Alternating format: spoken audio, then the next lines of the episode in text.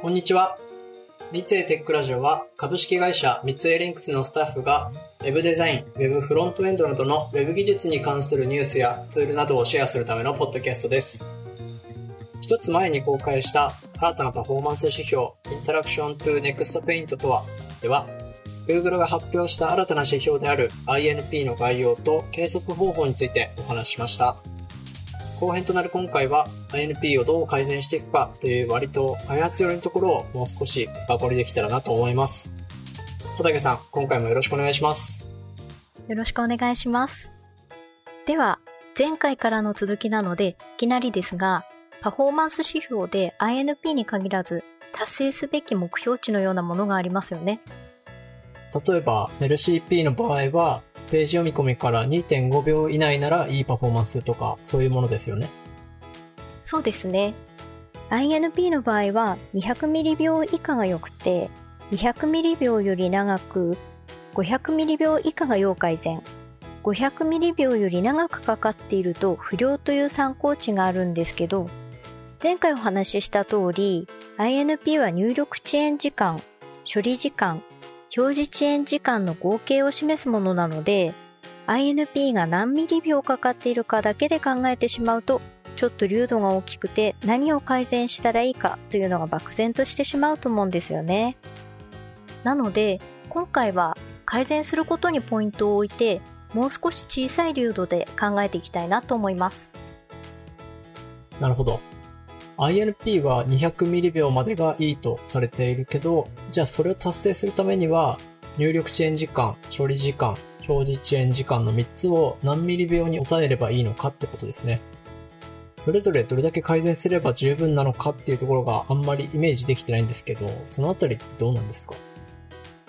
はい。そういう時に参考にしたいのがレールモデルなんですね。レールモデルはユーザーが Web ページをストレスなく使うための数値目標やガイドラインをまとめたもので Web アプリケーションを操作するときに発生しやすい遅延時間を4つに区分してそれぞれの遅延時間をどの程度に抑えるべきかという具体的な数値目標を立てています。ああ、レールモデル、名前は聞いたことあったんですけど、ちゃんと調べたことなかったですね。ちょっと詳しく教えてもらってもいいですか？はい。まず、 RAIL モデルという名前の RAIL は、Web アプリのライフサイクルを構成する4つの要素、レスポンス、アニメーション、アイドル、ロードの4つの単語の頭文字からなっています。名前になるくらいなので、この4つの要素が RAIL モデルのキーなんですね。なるほど。ちなみにその Web アプリのライフサイクルっていうのはどういうものですか？はい。多くのウェブサイトはまずページを読み込んで読み込みが完了したらユーザーのスクロールやタップなどのインタラクションを受け入れるというのが大雑把なサイクルですよね。そしてユーザーがスクロールしたりタップしたりする間にはウェブサイトがユーザーの操作に応答するまでにかかる時間だったりアニメーションにかかる時間何も実行されていない待機時間というのが含まれているんです。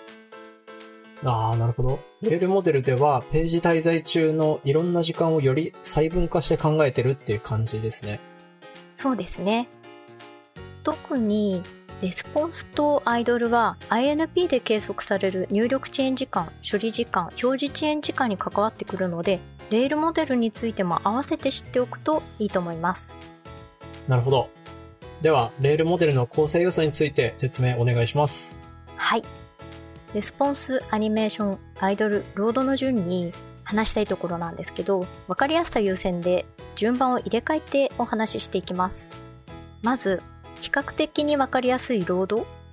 つまり読み込み時間についてです。 RAIL モデルでは 3G 回線のモバイルデバイスという計測環境において、ページの読み込み開始から5秒以内でページを操作可能にすることが目標として挙げられています。初めてレールモデルが発表された時は特にネットワークなどの条件はなくて、ロードが1秒以内に完了することが目標値だったと思うんですけど、いつの間にかこの辺が変わったみたいですよね。うん、じゃあ、やっぱり時代や状況に合わせて数値目標も変わっていく感じなんですかね。そうなんでしょうね。次がアイドルについてです。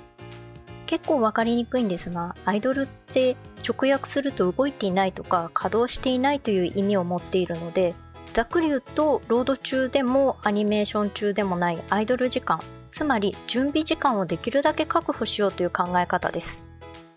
目標としてはユーザーの操作に対する処理を50ミリ秒以内に開始できるようにこの準備時間をできるだけ確保しようということが定められていますうん確かにちょっと分かりにくいですねその準備時間をできるだけ確保するっていうことがどうパフォーマンスにつながるんですか？そうですね、うん、例えば100ミリ秒かかる処理があったとしてその処理のスタートとほぼ同時にユーザーの操作が起きた場合少なくとも処理が終わるまではユーザーの操作に応答ができなくなってしまうんですよね。ああ、JavaScript は2つの処理を同時並行で処理できないからですね。そうですね。なので、一つ一つの処理にかかる時間を短くして、処理と処理の隙間を増やしておくことが、ユーザー操作に素早く応答することにつながります。素早く応答するということは、入力遅延時間が短いということを指すので、処理を短くすることは INP の向上にもつながります。ちなみに、レールモデルではアイドル時間に発生する処理は長くても50ミリ秒以内には完了させることを推奨しています。なるほど。その50ミリ秒っていうのが短いのか長いのかちょっとわかんないですね。そうですよね。50ミリ秒だったら人があまり気づかない程度の遅延なんですけど、それがどんどん積み重なっていくと体感できるレベルになってユーザー体験も悪くなってしまいます。では次に3つ目のレスポンスでは、ユーザーの操作に対して100ミリ秒以内にユーザーが感じ取れるフィードバックを返しましょうという目標値を設定しています。うん、これは直感的でわかりやすいですね。例えばホバーした時とかクリックした時のフィードバックがなかったり遅かったりすると自分の操作がうまくできてなかったのかなと勘違いさせてしまったりしますよね。そうですね。ユーザーの操作に対するフィードバックを返すというところを少しだけ細分化すると、入力に対する処理と、その処理の結果をブラウザに描画する処理に分けられるんですけど、これはそれぞれ INP でいう処理時間、表示時間にあたります。なるほど。ということは、アイドルと同様にレスポンスも INP の改善につながるっていうことですね。そういうことですね。ちょっと疑問に思ったんですけど、INP では200ミリ秒以内であればいいパフォーマンスとされていたと思いますが、レールモデルでは100ミリ秒以内が目標値なんですね。そうですね。レールモデルはリサーチに基づいて決定された目標値ですけど、INP の基準値は公開されているウェブサイトを実際に計測した結果のうち75%イルのデータを基準値としているという違いがあります。もちろん片方を意識して改善していけばもう一方も自然と改善できるということは変わらないですよね。なるほど。最後がアニメーションです。アニメーションの滑らかさを表す際には FPS つまり1秒に何フレーム表示しているかという数値を基準として使います。一般的には 60fps だとヌルヌル動くとか言われますよね。そうですね。60fps だと1秒間に60フレームを表示することになるので単純に計算すると1フレームを表示するのに使える時間は16ミリ秒になりますなんかそう言われると意外と短いですねそうなんですそれに加えてブラウザが1フレームをレンダリングするのに約6ミリ秒かかると言われているのでレールモデルでは16ミリ秒から6ミリ秒を引いて10ミリ秒で各フレームを生成することを目標値としています。やっぱりなんか単位がかなり小さいので、あんまり実感湧かないですけど、なかなかシビアというか、結構細かい実装まで気を配る必要がありそうな感じがしますね。はい。レールモデルについて分かってきたところで、それを踏まえて INP をどう改善していくかというところを話していきたいと思います。レールモデルで推奨されていることを実践していけば、自然と INP も改善できますし、INP を改善していけば、自然とレールモデルで示されている目標値に近づくことができるっていうことでしたね。そうですね。なので、ここからは INP を構成する3つの時間である入力遅延、処理時間、表示遅延時間をもう少し具体的にどう改善していくかっていうところを話していこうと思います。まず一つ目に、入力遅延時間が長くなる要因として挙げられるのが、他の処理が邪魔をしているということです。JavaScript は基本的にシングルスレッドで複数の処理を同時に実行することはできないので、順番待ちしている処理を一つ一つ順番に実行していけますよね。そのため、ユーザー入力に応答しようとしても他の順番待ちタスクが終わるまで待たないといけないっていうこともあります。例えば、スクロールするたびに何か重い処理をやっているとかすると、操作しているうちに全体的に動きがもっさりしてきたり、まあ、最悪の場合ページが応答してませんなんてブラウザのメッセージが出ることもありますよね。ありますね。なので、すぐに実行しなくてもいい処理は、リクエストアイドルコールバックなどを用いて後回しにしたり、計算などの重い処理は Web ワーカーなどを使って別スレッドで処理するようにすると遅延時間を削減することができます。あとはアイドル時間を最大化するために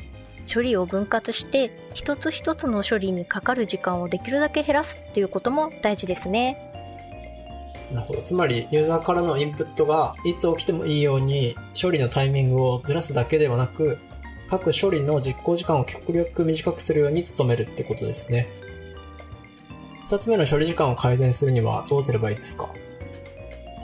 ちらもロングタスクと呼ばれるような処理に長い時間がかかっているタスクを見つけて、実行時間を短くしたり、分割したりして改善していくことが必要かなと思います。なるほど。では最後は表示遅延時間。画面の描画にかかる時間ですが、これはどう改善していけばよいですか？描画については、ブラウザがどういうフローでレンダリングしているのかを理解することが改善につながります。詳細は省略しますけど、いわゆるリフローと呼ばれる処理をできるだけ減らしたり、CSS トリガーを見ながらレイアウトやペイントに関わる処理を減らしたりすることが表示遅延時間を減少させるポイントになります。なるほど。じゃあ、レンダリングのパフォーマンスを改善する方法については、まあ INP が出てくる前からいろいろなところで話されてきたと思うんで、まあそういったこれまでのナレッジを活かせるような気がしますね。はい。え今回はレールモデルと INP の改善ポイントについてお話ししました。いやなんか全体的に細かい数字が多くて正直言って難しいなと思っちゃいましたね。新しいものに対応していくのって本当大変ですよね。でもまあ、今後パフォーマンスのいいサイトが当たり前になっていくと思うので、今回の INP やレールモデルとうまく付き合いながら、見た目だけのサイトではなくて中身で勝負できるサイトを作っていきたいですね。はい。ありがとうございます。では最後に、三井リンクスではスマートなコミュニケーションをデザインしたい UI デザイナー、UI 開発者を募集しています。採用サイトではオンライン説明会やオンライン面接なども行っていますのでチェックしてみてください。また、このポッドキャストは Apple Podcast、Google Podcast、Amazon Music、Spotify、YouTube で配信していますので、お好みのプラットフォームでフォローいただけると最新のエピソードをすぐ視聴できます。こちらもぜひご活用ください。ハッシュタグ三井テックラジオでご意見、ご感想、こんなこと話してほしいというリクエストなどお待ちしております。それでは今日はこの辺でありがとうございました。あ